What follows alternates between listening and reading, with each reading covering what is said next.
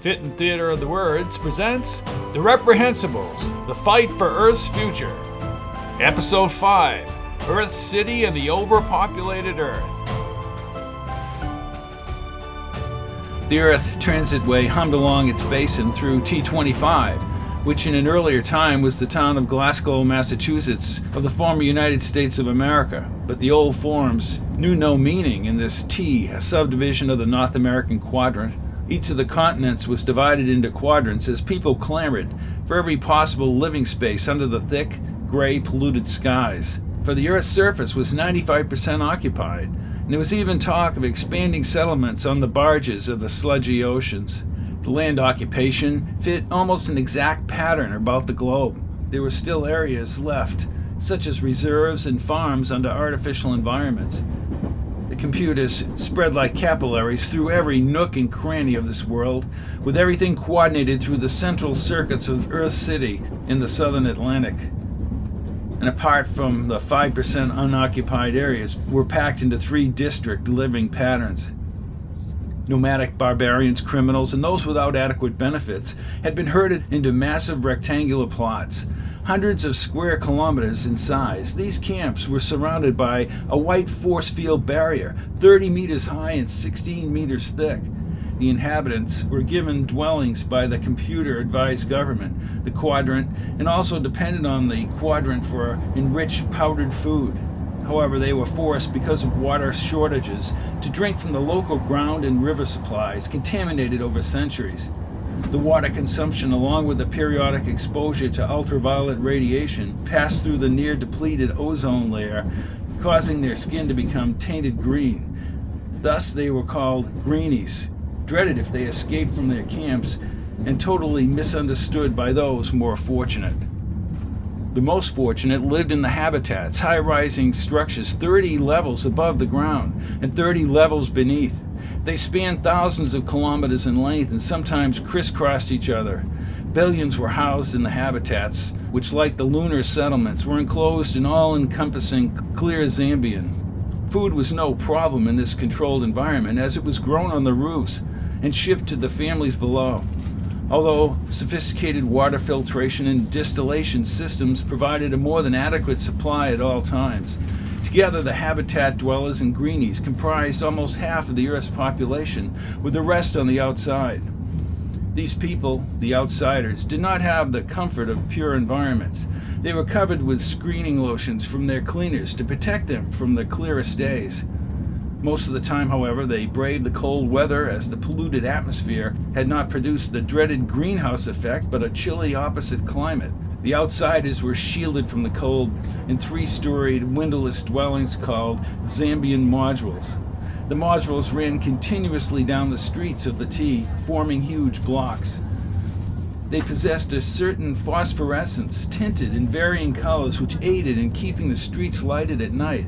However, it was the streets that were the main source of light, the white silcoplast surfaces glowing brightly.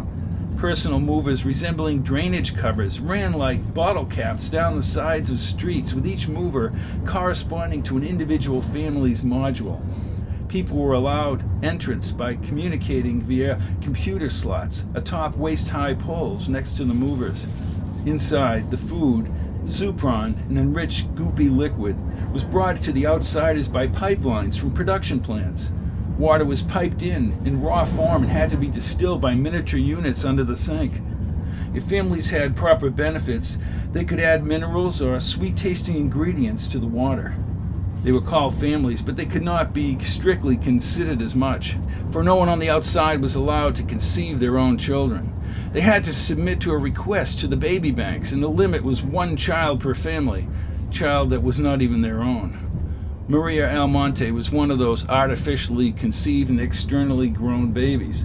Her almond shaped eyes reflected in the windows of the transitway as it passed the outside modules. It was not a cheerful ride for the curly haired girl who lived on the outside for all of her 24 years. Her job as a production analyst required that she take the route from the modules to a tiny alcove 29 levels deep in the habitat. It was her job to help the computers coordinate food shipments from the roof farms to the habitat families. She seemed in a daze as the packed transitway continued along the basin. Hello, Maria, said her friend Marcia as she edged her way up the aisle. Hey, Maria, snap out of it. Oh, I'm sorry, Marcia, she said in a squeaky voice. I was just thinking about the next few days. Oh, you're lucky. Most outsiders don't have habitat people fall in love with them. I would have seen Terence last night, but he had to stay the night in Earth City, explained Maria. Ah, the city, said Marcia from the aisle. I'd like to just see the city. His job brings him all over, I take it. Yes, he's back for a few weeks. You have it all planned out, don't you? Maria smiled as she thought for a few seconds. When I get him, Marcia, I'll be out of those stinking modules, she said as she pointed to them. I'll be a habitat dweller without the slightest regret, she confessed as the computer sounded. T25, T25, T25, S11, S11. That's me, Marcia, said Maria as she moved into the aisle. Have a good time with Terence, said Marcia as, as Maria became compressed in the standing group. Thanks, Marcia, she said as she squeezed ahead. The transitway slowed to a stop on the 11th Street of T25. Maria pulled out a flat white square from her worn Roscoe. The square, her input identity card, contained thousands of stored bits of information about her life, including her right to use the transitway. One by one, the people from both sides of the aisles converged up front, inserting identity cards into a thin computer slot next to the doors. The doors would slide open, allowing the computer just one person to pass at a time. The next person then would step up to the slot. Maria finally pushed her card into the slot, the event recorded in the computer, and she walked out into the transitway terminal. The open semi-circular terminal was usually dense with people. As she walked across the simulated rock square, she could see several young men talking to those who would listen. What is this? she asked the man who had gotten off the transitway ahead of her. Another one of those eternal rallies, he answered, shaking his head. Maria, upon hearing the news, was just as aggravated. She hated the Eternalist, because Eternalism was a greeny religion that was slowly spreading to the outside. Her own cousin, Andrew, had been infected by the mystifying rhetoric, and that's what bothered her almost as much as when she heard them speak. She tried to push her way through the oval opening to the streets inside, but the crowd was too thick and she would have to wait. Surrounding the terminal and spread among the crowd was the Quadrant Militia, the MMs, dressed in tight fitting army garb with bright orange vests and helmets. In fact, the militiamen were stationed all over the quadrant as a source of the Earth City Authority, and it was their presence at the terminal which kept the rally from getting out of hand. Maria surveyed the line to the street opening as the militiamen helped people through the opening in an orderly manner. Reluctantly, she turned and was forced to listen to the words of the speaker. In a strange but repetitious gesture, the younger man raised both his hands to his forehead as if he were shielding his eyes from the sun. He spoke with a euphemistic flow like he had consumed an entire liter of suprin. Eternity is ever present in the air and in space around us. It has been seen by those who truly believe and will be seen again. But those among us who have not heard the eternal word, who is this divine presence that is eternity? Who is he who gives hope to mankind? For he has said that mankind is the flower of the universe, blossoming in the dark void, but only able to find fulfillment in him. He is Mohammed, he is Buddha, he is Jesus Christ, he is Confucius, bringing mankind together to strive for good. He has said that only goodwill and eternity will save mankind. He is the eternalist, the one cast adrift from the unbelievers. But he will return, my brethren. Yes, the eternal one will be heard once more. He will return, and we must be ready for the day. It is soon, the time is near. The signs abound all around us. Famines sweep across the swelling population, as the Eternal One has told us.